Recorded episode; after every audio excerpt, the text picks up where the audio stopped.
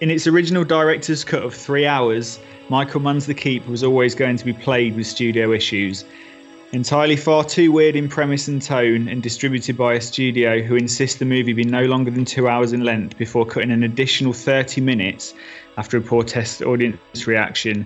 The Keep is a movie that could have basically finished the director's career of Mann before it even truly got started. Uh, and I can't help but think if it was his first movie, it may have done just that. I'm Andy Blockley. And I'm Duncan McLeish. And welcome to Opera Omnia.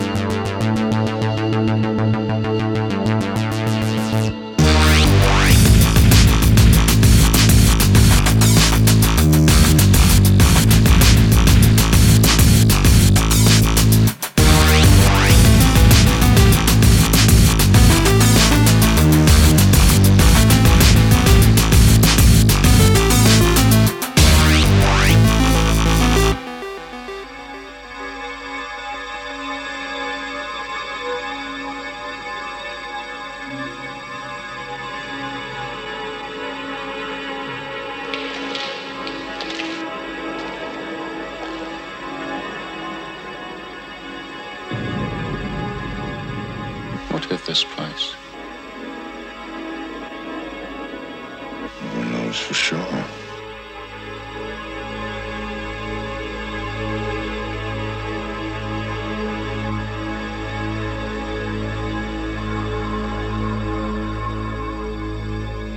This place was not built to keep anything out. This place was built to keep something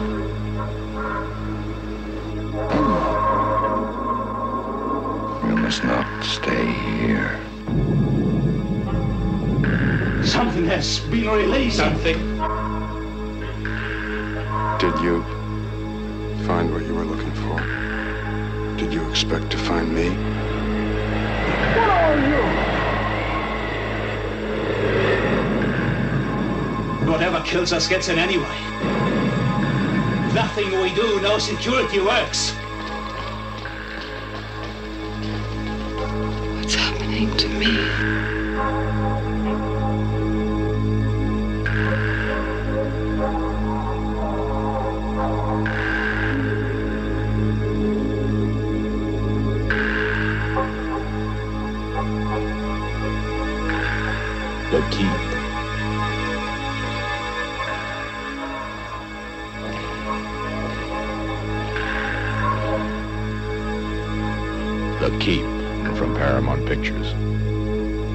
Welcome back to episode two of Opera Omnia. So we're looking at Michael Mann in this season, um, and his second movie is a strange little horror movie from 1983 called The Keep.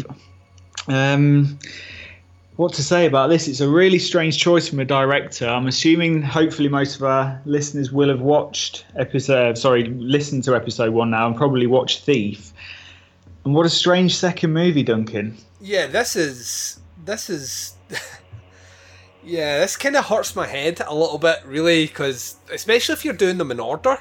Um, and I know we're we're gonna when we're going to discuss the movie review, we're gonna get into this one. But really, if you are gonna if you have no context for this, and you hear what we say about this movie later on in this episode, um, or hear the plot of this story, or anything, you would genuinely think that this was some sort of weird 80s horror movie by a director who probably made one movie and then disappeared. And it couldn't be further from the truth. The people that were involved with this project are some heavyweights of cinema. Um, Not only in the directing chair, but actors. Once again, the score by Tangerine Dream. Um, for all intents purposes, what we should be sitting down to watching is like some sort of kind of modern masterpiece. And uh, I, I want to keep my cards kind of close to my chest here. Um, yeah, th- this movie may not live up to what the, the the very high benchmark that Thief set out. Well, Uh, I thought um, for no particular reason other than I just hadn't looked properly. Um, I actually thought this was his first movie, and I think maybe it's because I watched the I watched The Keep, and then I watched Thief, and I think I just assumed that there's no way Thief could have been his first film.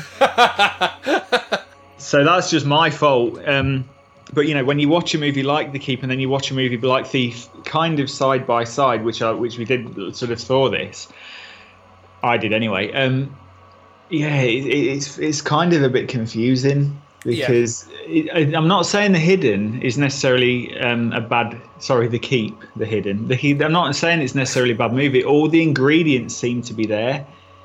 It just doesn't kind of fit together in the same way that you probably think it would, given all the cast and the director involved. Do you want to do a brief synopsis of this, just so people so people know what The Keep's about? Yeah, so basically, uh, the keep um, on, its briefest synopsis is basically Nazis are forced to turn to a Jewish historian to help in battling an ancient demon they have inadvertently freed from its prison. Yeah, simple as that, really. Um, Yeah, that's that's it in a nutshell, kinda. It's yeah, a- it could it could have been one. I mean, this, to be honest, would not seem out of place on the video nasties list, Oh, totally. and it's not because not because it's it is a nasty movie, but just basically taking into account what we said on the last episode that a lot of the films that ended up on that list they just shouldn't have been there. Mm-hmm. What I mean is the tone of this movie and the type of movie that it is, and the year that it came out. I can totally see us doing this on the on the, on the nasties list. Yeah. And it would have been one of them films that we kind of look back on and said, well, that should never have been on the list. However, it also had the potential to be one of those kind of quirky, kind of cool 80s movies that you probably watched as a kid and thought was pretty good. And I think if I did watch this as a kid, I might have held this in slightly higher regard. But as I kind of watched this for the first time as an adult, and I knew it was Michael Mann, so my expectations were probably a little bit high. It just kind of falls short, doesn't it? Because it's a little bit of a mess. Yeah, I, I mean, and you touched on some of it in your um, your intro there. I mean, originally Michael Mann's cut of this movie, it's like his original intended cut was three hours long, which is which is staggering. I mean, is that knocking around somewhere? Is that like, can, can you get that? Well, this is this is the thing. This is the there is um as it currently stands, this movie made its way to VHS. It made its way to DVD. It has never made its way to Blu-ray. Michael Mann has currently disowned the movie uh, from his from his back catalogue. I can kind of, on some level, I can kind of see why he did that because his experience making this movie seems appalling. Okay. Um, he did a three-hour movie the studio Paramount Studios uh, demanded that the movie be no longer than two hours, so he cut an hour out of his movie to make it a two-hour movie. Which is a Paramount, hell of a lot, isn't it? Of You course know, it is, of a course. director, it's like uh, you know someone chopping you, you, you know, you lovingly sit and create a song in a studio and they chop it in half. It's oh, hang on a minute, that's half of my, you know, you can't do that. And how do you do that as a director as well when you've told a story? Yeah. How do you get rid of like a third of that? it must be it must be whole sub stories removed. Um, Yeah. you know, like th- there there are talks of, and we'll get into it later on. But there's a particular scene where you see the aftermath of the demon's effect on like a group of Nazis. We just see them all strung out. That it's been hypothesized that in the original cut we see the demon just slaughter a lot of Nazis. Um, which I'd like to have seen that. of course, everyone would have liked to see that. Don't cut that. Don't cut the good stuff out. So yeah, so Paramount demanded two hours. They got two hours. They did a test screening. The test screening polled very poorly amongst the test audience. So they cut a further half an hour out of the movie, bringing the movie to just over the hour and a half mark. Um, and Michael Mann wasn't really included at all in that final cut. So See, that's even stranger, isn't it? You know, you, you can understand a director being at the helm of removing things, but then when the when the guy that basically had that first vision doesn't have anything to do with an extra half an hour being taken out, Yeah. it's like fucking hell. It's- Like they might as well have just thrown it into a blender. Yeah, it's it, it, from my point of view, it just it speaks to the, the kind of weird disjointiness of the movie. Um, Yeah. I mean, it's, it's well, we should say it's directed by Michael Mann. It's based on the novel by F. Paul Wilson. Screenplay adapted by Michael Mann. Movie stars Scott Glenn as Glaeken, Alberta Watson as Eva Cruz, uh, Jurgen Prochnow as Woermann, Robert Prosky, back again, as Father Fonescu, uh, Gabriel Byrne as Kampf, Ian McKellen as Dr. Theodore Cuza, um, William Morgan Sheppard as Alexandru, um, and Roy Stinton Thickner as Tomescu. I think there's a lot of weird Romanian names in here. Um, and it came out in 19... We, we should alternate. We should alternate doing names because I, I take the pressure off you a bit. Yeah, my brain's a bit melted there. Next two are handled by you, right? I've decided that right now in this show. Next two handled by you. Next two episodes, I ain't reading names. Um, but yeah, so I, I mean, kind of fundamentally, the story is about a group of Nazis that the, the Nazis. It's it's 1941. The Nazis are winning the war at this point, the Second World War. Uh, they're pushing their final offensive on Moscow, which was, you know, that you know, obviously a failed. That was a turning point, really. That's where they fucked themselves. But um, their their kind of final pushes towards uh, Mother Russia um, to take out the, the the Soviets. And at this point, Hitler is very much known for. Hitler was a huge collector in kind of occult symbolism, occult places. You know, he targeted a lot of his area and occult artifacts actually, but he targeted a lot of his battle areas around claiming his areas of religious and occult importance. Um, he believed it would add to the power of the Nazis. And as a result of this, we have some kind of Romanian Nazis uh, headed up by the rather fantastic Jurgen Prochnow, um, arriving at this small Romanian kind of mountainside village, which has a temple known as the Keep on it, and they've been told to go and investigate and hold the Keep, um, which they do. Um, and it's a weird structure. It kind of looks like it's been built inside the mountain. It's this huge stone face thing with all these what the Nazis believe are silver crosses, but they're like weird shaped silver crosses buried into the walls. Yeah. Um, but you know the the people that maintain the keep, the religious group, say that they're not. They're nickel, um, and they they cannot be removed for very important reasons, which they won't share, and we don't find out till later on. Um, one of the Nazi guards believes that one of them is silver. He goes to remove it.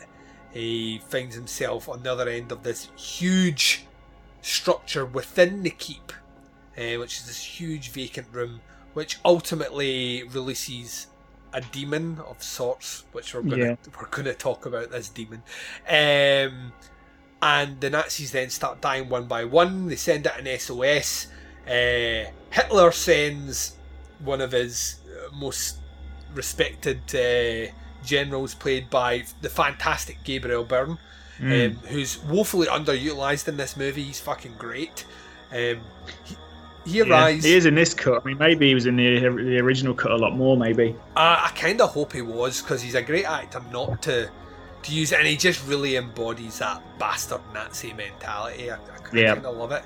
Um, he arrives. Uh, they investigate more. They they find that there's there's a language being written on the walls. No one can really speak, but there's this doctor who's currently in a concentration camp, played by Sir Ian McKellen. Hmm. The, the cast of this movie is fucking nuts. It really, really is. And Ian McKellen's playing basically what Ian McKellen would go on to play in the X Men movie. Yeah. not, not quite Magneto, but he's he's in a concentration camp. I shouldn't laugh at that, but uh, I couldn't help but think Magneto.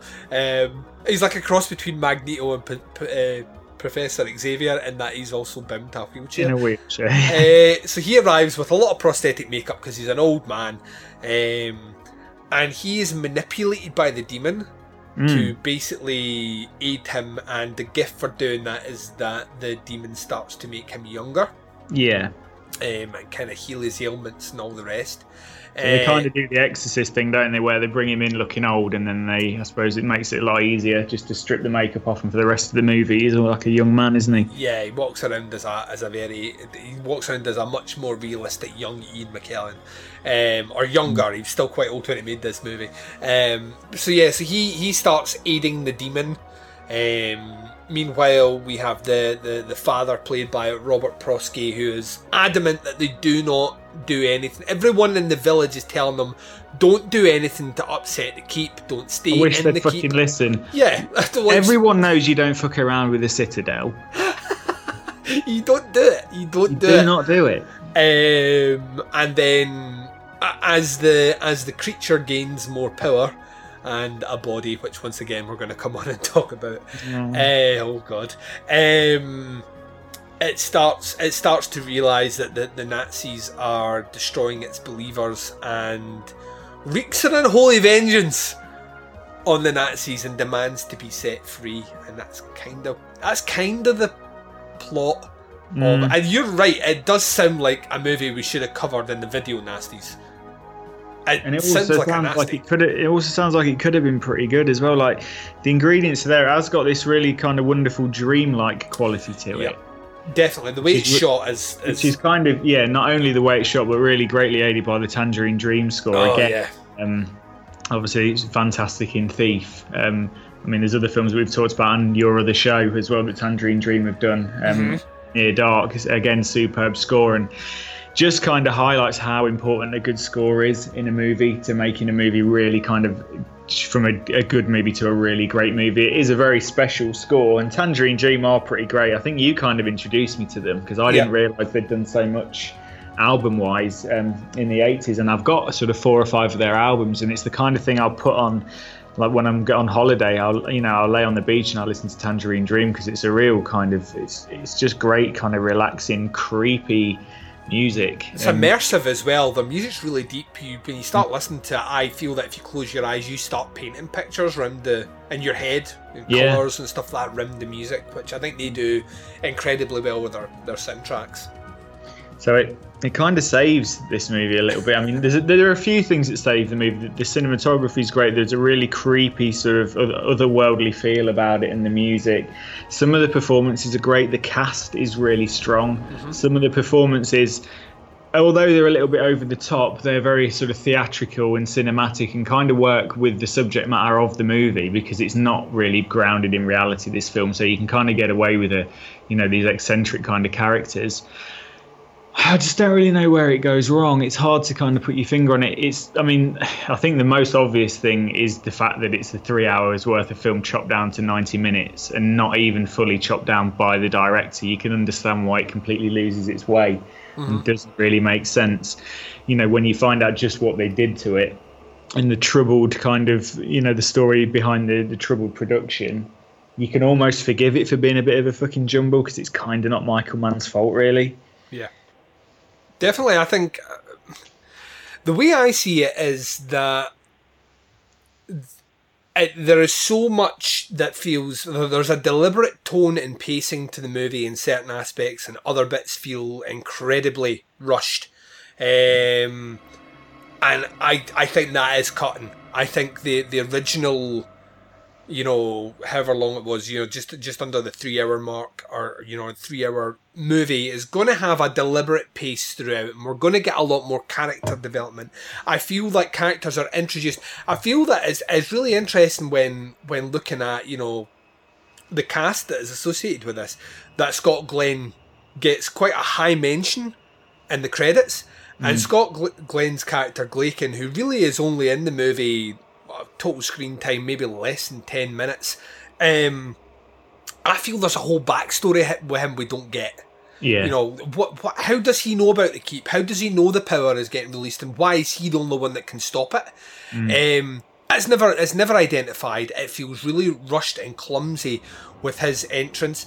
The same with the inclusion of um Ian McKellen and Alberta Watson's character, the, the kind of father and daughter, they just all of a sudden are in the camp and then at the keep.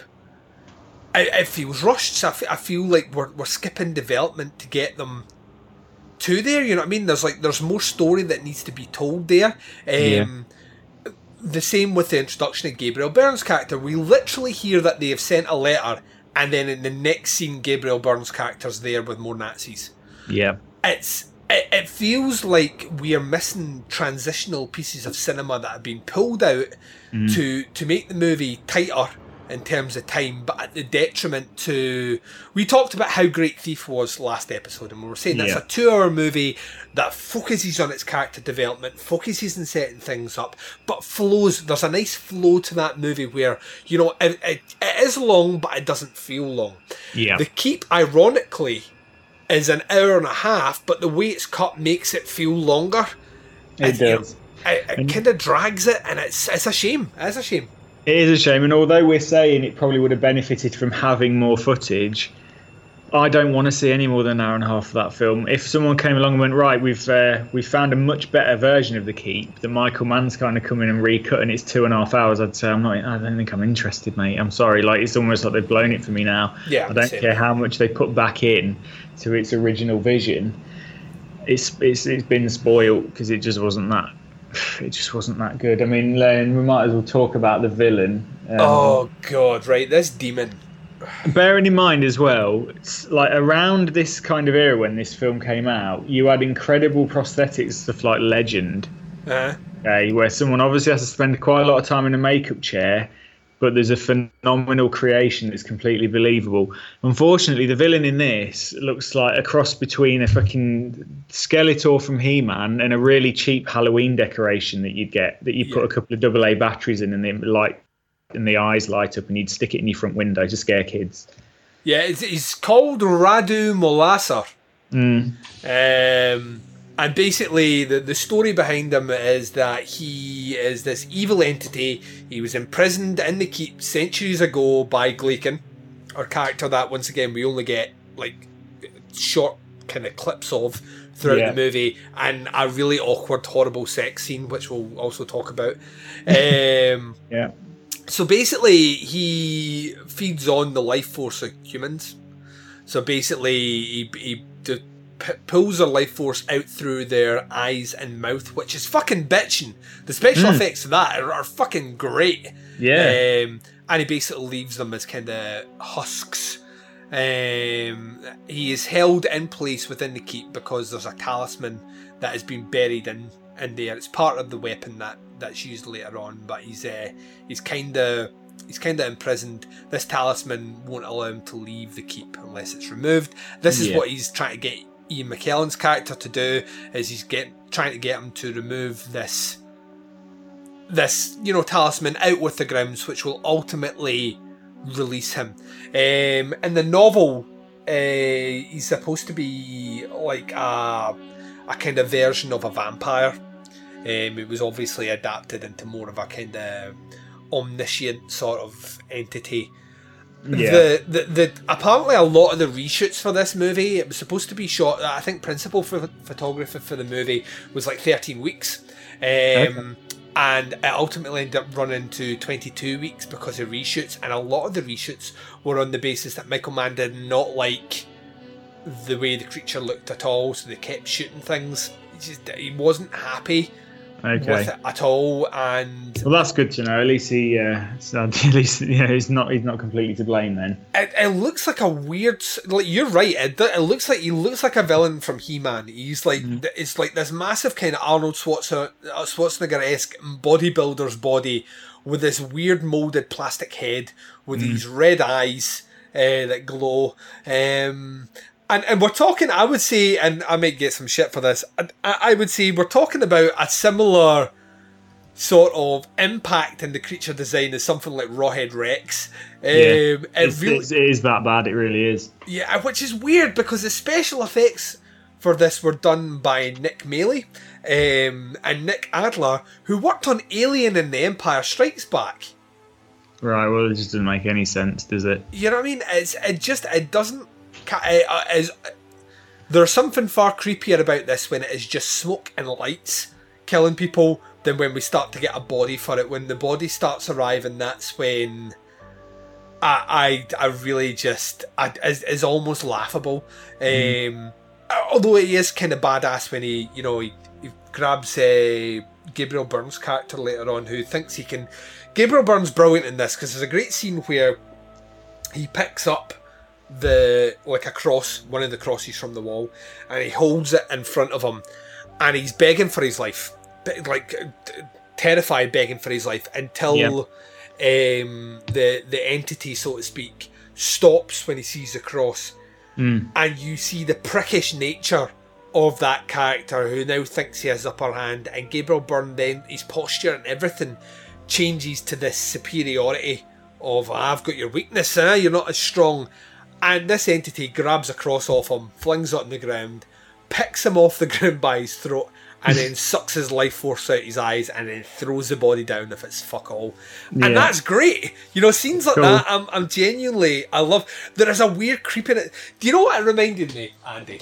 Watching it this time through. Yeah. Uh, this is the sort of movie that only an American could make. A, this is like the American remake of The Beyond, right? Because try, yeah. there are certain scenes in here which are v- to see very much in the, the wheelhouse of someone like Fulci. Like the scene with the vacant space in the centre of the keep is like from the beyond. It's like the mm. purgatory scene. The scene of all the Nazis being strewn over the vehicles with the the kind of fogginess across the ground as the camera pulls back out of this desolated waste area is once again very much the beyond Yeah, yeah.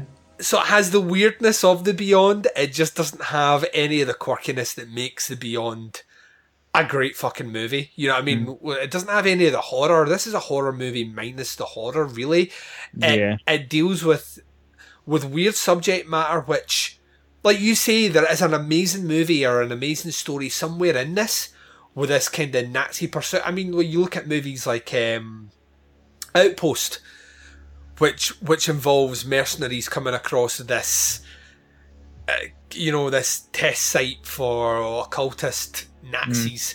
And there's a mythology and a creepiness around there that works and the Nazis did do this. They did go at not the Nazis found to keep um, and almost brought about the end of the world but the Nazis did like legitimately research and try to conquer areas of of occult importance because they believed that they could harness potential mystical magical energy to make them the most dominant race. Pretty And- fucking cool if they weren't such arseholes about it. Yeah, it's, uh, yeah, yeah, you, you know what I mean? It's like it's, part of me wishes that they'd done it through tantric sex or something like that instead of you know mass genocide. But um, this, there is a story in here which is really cool, but it's handled so so weird in the edit that it it, it detracts from like you said if someone told me tomorrow that they'd managed to put together the original michael mann cut of this movie i wouldn't rush to see it because i've seen the condensed version of it Yeah. and it doesn't really work for me. And even if the elongated version works for me i still know that in that movie there is a shorter cut which doesn't work for me so I think the problem is it's quite almost goofy subject matter, mhm. but takes itself so fucking serious. very serious movie very serious movie It's like it's almost weird, isn't it, that someone didn't have the foresight to go, look how serious we're being about quite a silly concept. It, like it doesn't really match up, and I think that's why a lot of these kind of '80s films do work, is because they don't take themselves really seriously, and this film unfortunately does. Um, but it's a Michael Mann film, so yeah, maybe it should be serious, but the subject matter just doesn't it doesn't match that, especially when the goofy villain turns up. And I know it's not supposed to be goofy, but it is, and there's no getting away from that, and there's no getting away almost laughing when it appears on screen. Yeah. A moment which should have had quite a lot of impact and quite a weighty kind of, you know, the the, the grand entrance of this villain, and you just kind of snigger because it looks a bit shit. it's the weirdness So- of it and his filmography. You know what I mean as well. I- I, I mean, if you look at his filmography, the the way it stands just now, this is the only movie of its type. It's the only one that deals in. I think he learnt his lesson, really. Yeah. And what a strange choice as well. I, I, What a bizarre must, choice. Because a lot of a lot of directors will dip their toe in horror, yeah, and I don't know if that's what he was deliberately meaning to do. Maybe he realised horror was quite big in the early '80s, so he just wanted to jump on that bandwagon and, and give it a go. but I don't know what he was thinking really. It's yeah, it's. I think watching it as well. I think that you look at you. He must have seen like known Michael Mann the way that we're going to get to know him over the next wee while, and his involvement with projects and the the meticulous nature of him going down the road of you know research, development, all these things he goes through. There must have been something in here that Mann was like this you know this could make a really interesting movie and this this could work and what what for whatever reason it didn't transfer from his brain to what we see on the screen there is something mhm. there is a weird disconnect that unfortunately means that you just that there's nothing I can anchor onto in the, the story and it's not because the acting isn't good because the acting is good Yeah. it's not because it isn't shot well because like you say there is a weird woozy dreamlike quality which mm. which kind of covers this entire movie which I love. So it's not the way it's shot. The score is fucking bitching. The Tangerine Dream score is very. It's completely different from Thief, but it works again here. It's more mystical. It's you know very airy, very spacey. That totally works as well. The mm. creature is goofy, but I've watched movies with goofy creatures and found myself gravitating towards them more than this. I think you're right. I think it is tone that kind of sabotages this movie. I think there are plenty of movies around this time period that are far goofier that do things far worse that I like more because the tone the movie knows it's just a silly horror movie so plays Yeah. into that. Yeah. Whereas this one has this lofty heights to be like the Citizen Kane of of kind of Nazi demon horror. um and uh, you know the, the the elements just those serious tones unfortunately kind of detract from from what the movie is trying to do i think and like we see it's it, it, the, i was reading um, a couple of really funny things about this movie and the first one was that you know Mann has for all intents and purposes disowned this movie he doesn't Yeah. really talk about it doesn't really want to talk about it and the, the, the movie bombed um, I, I didn't. I, I really, really didn't do well at all. Um, I mean, his, his budget is an estimated six million at the time, Yeah. so you're talking like like early eighties. His box office was half that. Okay. Um, it was released like close to Christmas. Don't understand the. I don't. I really don't. The Paramount have a lot of questions to kind of answer themselves. I think. Um, it's you know, I, I, I, I kind of lacks. It lacks a, an idea of when to put it out. It lacks an idea of what its market is. It lacks his idea of. I mean, listen to some of these. Some of these are fucking brilliant. Um, these are some of the reviews that came out at the time. So this is the LA Weekly said uh, the keep can't always keep its many moving parts in lockstep. So it obscures with more of its enigmatic characters whose precise dealings with one another are never actually made any clear at all. Mann's rare ability to elevate ostensibly schlocky material into something dark and majestic is overshadowed. Um, the, the, the author uh, hates the film version. He says Okay. it's visually intriguing but otherwise utterly incomprehensible. Yeah. Um, Michael Mann disowned the movie in 2009 in an interview. Said that the production time, uh, production design, and the form of the film were in much better shape than the content, which is why he likes it for those aspects, but those alone. Okay. Um, the movie like has a huge cult following. Surprise, surprise, Andy. Yeah. There's a cult of following out there for this movie Okay. that are determined through petitions to try and get the original cut of the movie made to Blu-ray. I'm going to tell you right now that'll never happen. I will not be signing that petition, sir. Yeah, it'll, it'll- but it'll never happen though. It'll, there is No. not enough drive, I think. Maybe an Arrow video out there or a Criterion, if the footage is there, maybe has the gumption for it. But this would be a limited release. You'd be talking a um. Michael Mann trying to do a Kubrick after seeing how well he did with The Shining and thought, I reckon I can have a go at a horror Uh, film? I think you're you're you, you've got the right director but wrong movie. I genuinely think Michael Mann was trying to do a 2001 this a space odyssey with this one. There are yeah, I think there are feels to, to, to the movie, especially in the way it's shot, the score in certain segment. So when I think about 2001: A Space Odyssey, the idea of the monolith at you know at the center of time and evolution in space, and then hmm. this idea of the keep being the structure in the center of you know this mystical entity which transcends time and space. I think it, uh, the, there are there are vibes that way, but yeah, I, I, I don't know. I, I don't know. I think Michael Mann is an infinitely fascin- fascinating filmmaker who, in his next movie, delivers a horror movie of sorts. I think Manhunter is, for all intents purposes, a horror movie because it deals with a serial killer in the Tooth Fairy, in the Tooth Fairy who is incredibly creepy. Yeah. Um, so he kind of does it in his next movie. Um, but the next movie is based off a work which isn't his, um, and and you know gives us iconic characters like Hannibal Lecter and the Tooth Fairy, in a way which, and it feels more like a Michael Mann movie. It's grounded in reality. This one is far more supernatural for a director, I think, who's very good at showing the working parts of things, um, than than trying to explain kind of ostensively o- occult icon iconology or iconography. I think I, I think that's I think that's maybe where it kind of falls down. I think this was maybe a, a huge grand project that Michael Mann wanted to do. I think if he'd sat down with Paramount and said, "I want to make a three-hour movie about Nazis finding a a buried demon in the middle of a," I think I think right from the start, Paramount would have said to him, "No, it needs to be an hour and a half." Yeah. And I think had that had happened at the start, I don't think we would have had these issues because it would have made the movie an hour and a half. Um, it would have made the script work. Instead, what we get is a script which is double the length and a story which is double the length, which has been cut in half. And it doesn't Yeah. work. It's Can't never, work. gonna, it's never going to work, is it? It doesn't matter how good a director you are, and that, this kind of proves it. You've got Michael Mann. It's not going to fucking work. So, yeah, I almost feel a bit bad for him. Like this is kind of this is the shitty little tattoo on your foot that you wish you never had when the rest of you's covered in superb artwork, isn't it?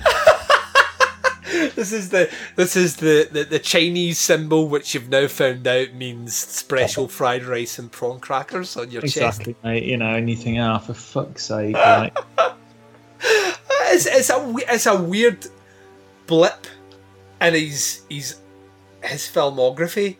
Uh, there are elements that I really like about it though, and I think my score is not going to be the damning condemnation that people might expect from what we were saying. But th- there are elements that I think are really cool, and if we're giving technical grades to the movie, it'll score probably higher from a technical point of view than Yeah. it will from an actual movie point of view. from an enjoyment point of view, yeah, I mean, this doesn't score very high for me at all. But there are a lot of ingredients um, Mm. that you've obviously got to. We've got to give it credit for that, even if the final product isn't really that great. Yeah, I, I, think and you you made like I say you made the valid point at the start there that had this been Michael Mann's first movie, and half of these movies that we're going to go on and discuss later on in this would never have happened. It would never have had the he would never had this been his first movie. There is no way he would have made Heat with Pacino and De Niro. No, No way. which would have been an absolute travesty. Yeah, yeah. There's no no way that would have happened, and we need to we need to we need to take that in account. This movie is a stumbling block, but by God, what he comes out with next is is a game changer in cinema. Um, I, I mean, I feel like we've flown through this review. I really do, but there isn't a lot I can say about it. I just think it's a hot mess of a movie. Um, but Yeah, I mean, to be honest, we've talked about it more longer than I thought we'd be able to. yeah, I think there are going to be certain movie reviews for this show that we're going to spend ages on, and others that we're just going to be like, well, it's a movie, um, which this one kind of is. Um, How do you grade it out of 10, Andy? For me, like I say, from an enjoyment point of view, I think if I was um, like giving it a five star Netflix style review, I'd probably not. I'd probably give it a two. Yeah. I, I don't really enjoy it. I'll probably never watch this movie again. Um, from a technical point of view, the ingredients are there. Um, you know, you have got strong actors. Um, the majority of those give as good a performance as they could, given you know, given the subject matter and the script. Um, it's really well shot, and it has got that real like dream-like quality that I really enjoy in a film. I can almost forgive a film not carrying that, you know, not giving you that much pace, you know, and that much story. If it's almost giving me a feeling of kind of a weird, you know, ethereal kind of dreamlike feel followed by some kind of dread because I kind of don't know what's going to happen next and it's a bit a little bit exciting maybe um, and it, it, has got that and the score really certainly helps with that. So I'm going to give it a six. That's exactly the score that I'm giving it okay. Um, yeah for pretty much the same reasons you've just said. I think that there are the working parts are you know of a of a of a great standard of a maybe not the the pinnacle of Michael Mann's output, but I think that the, the actual working parts are all there and that they're all doing their job correctly. It's just the way they've been constructed into a movie that just doesn't work for me. Yeah. Um, there is no enjoyment in this movie at all. I'd like we were talking about in the previous movie those iconic shots that Mann does in these movies where the camera will pull out, you get that music in the background, and it's it's triumphant. It's the it's the cinematic standing ovation to to a great piece of work. And this movie finishes, and I'm just like, feel deflated, feel like I wasted a bit of an hour and a half. And yeah. I know that there is a love for this movie, and there's it is quirky, and there's a cult of people out there that enjoy it for its quirkiness. I just can't get on board with that at all. So, and I think it probably doesn't help that I never have seen really watched this before. Yeah. If I'd watched it when I was a little bit younger, I might forgive it. Um, you know, some of these things that we've talked about, but coming in in 2016 and watching it for the first time, especially followed by an absolutely fucking storming first movie by this director. Yeah. It's just left me feeling cold. Yeah, it's it's nice. Yeah, I, I, I, if you want to watch it, watch it. I would I would say if you're a completist, then it's, it's definitely one you want to check off. Chances are you may have already seen this movie a long time ago during the, the VHS boom. Yeah, and you might not remember until it's on and half an hour in, you'll go, oh fucking hell, yeah, because the, the little bits of it that I kind of thought maybe I have seen it before. Yeah it would have been so long ago that I literally don't remember anything about it. So that might happen. You probably caught it on the telly in the 80s or 90s, maybe. Yeah, um, I, there's no doubt that a lot of people have seen this movie and forgotten all about it, and yeah. that's maybe not necessarily a bad thing. Um, right, so in terms of the final question that we ask on Opera Omnia is, as it's currently standing just now, Thief is his best movie. And I think I think I was going to say I think uh, I think as it stands just now, we're sticking with that. We're not changing that, are we? Well, we're not, and, and and that doesn't necessarily mean the keep. I mean, the keep is is a bit shit, but that's every. You know, we're going to struggle to be honest to find a movie that tops Thief for me. Yeah. I was blown away by it. Um, obviously, I talked about it on the last episode. You know, it had that it had that vital ingredient that really pushes a film from a good movie to a, a fantastic movie, and that was emotional weight.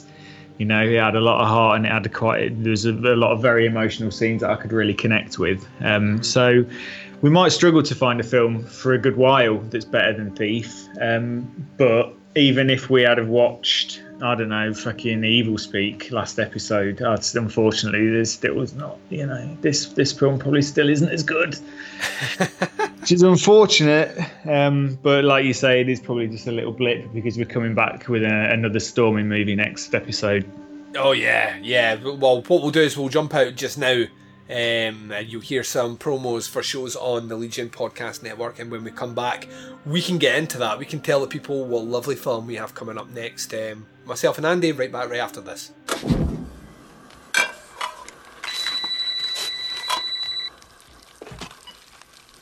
Hello? Hello, who is this? Who are you trying to reach? I don't know. Oh, I think you've got the wrong number. Do I? I'm gonna hang up. Wait, don't hang up. What's that noise? Popcorn? You're making popcorn? Uh huh. I only eat popcorn when I listen to podcasts. I'm about to listen to a podcast. Oh, really? Which one? Probably the podcast on Haunted Hill. Is that the one with the two guys with the beards? Uh, yeah, Dan and Gav.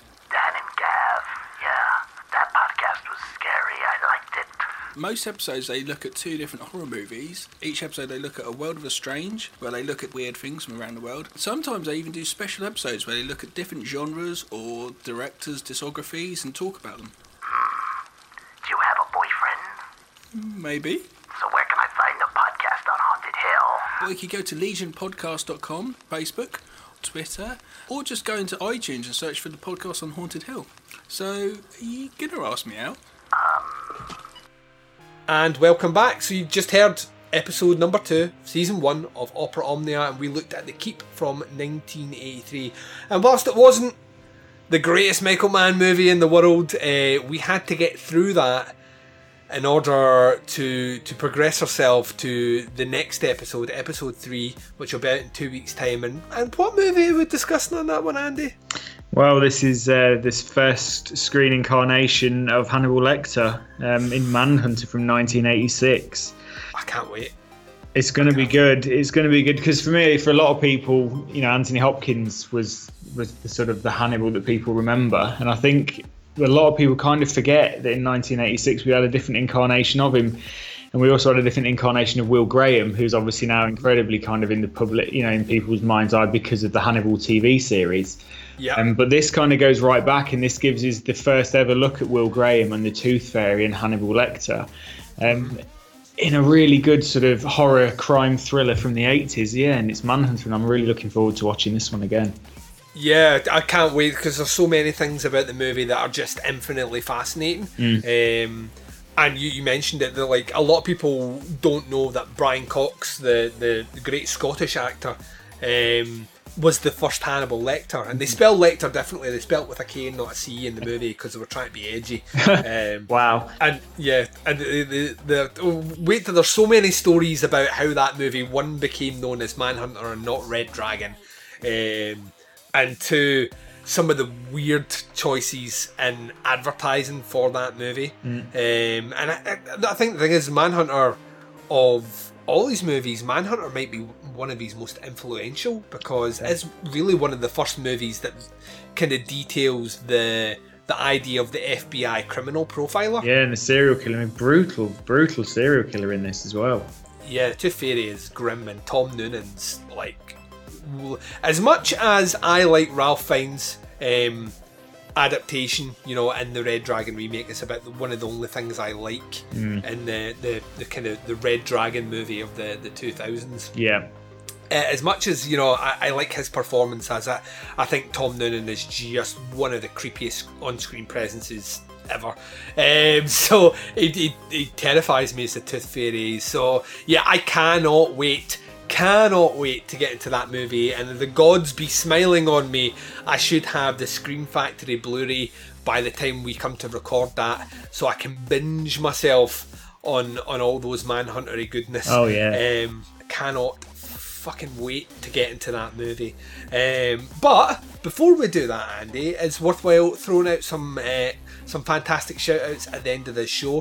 Uh, if you listened to a previous episode and you dug our intro and outro music, uh, you will have heard it again on this show. You're about to hear the outro music.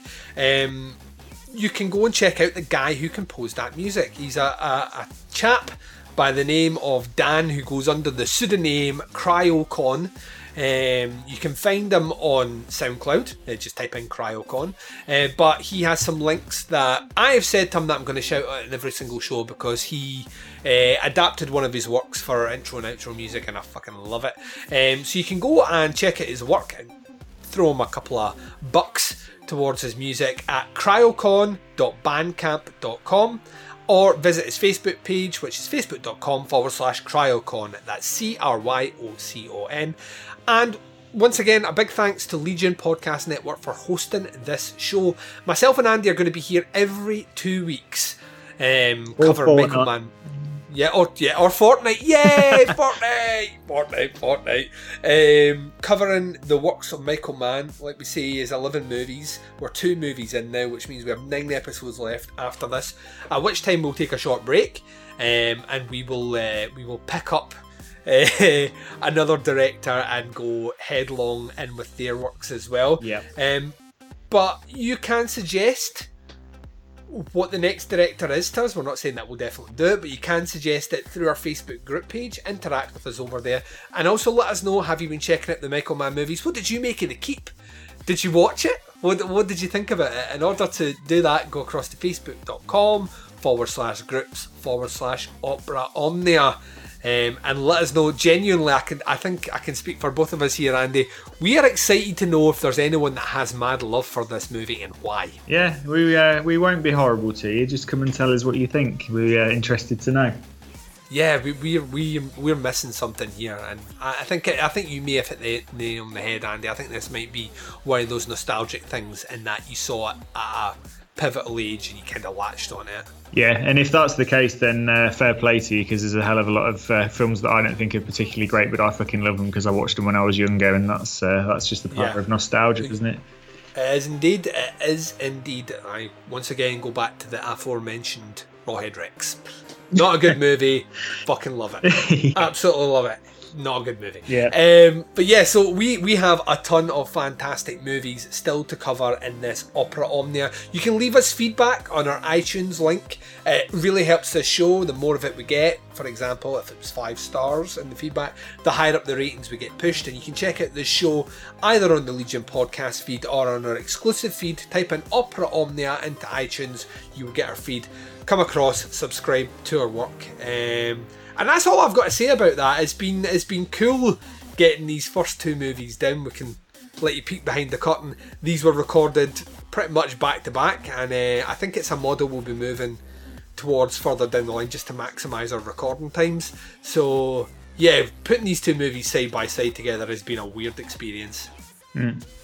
Yeah, Strange, very very very strange. Can Thief though, thief, thief Andy. that's the problem, isn't it? Thief is incredible, and the, the, I keep calling it the hidden. Why do I keep calling it the fucking hidden? Because there is a horror movie which is very similar to this called The Hidden. so There you go then.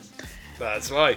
Uh, right, so I, I think at this time it's time for us to say goodbye to our listeners. Andy, would you like to say goodbye to listeners, please? Bye, listeners. Thanks for hanging in there on this one, and we'll see you in a couple of weeks for an absolute stormer. Yeah, we're returning two weeks' time. Manhunter. This is Duncan from Opera Omnia saying bye.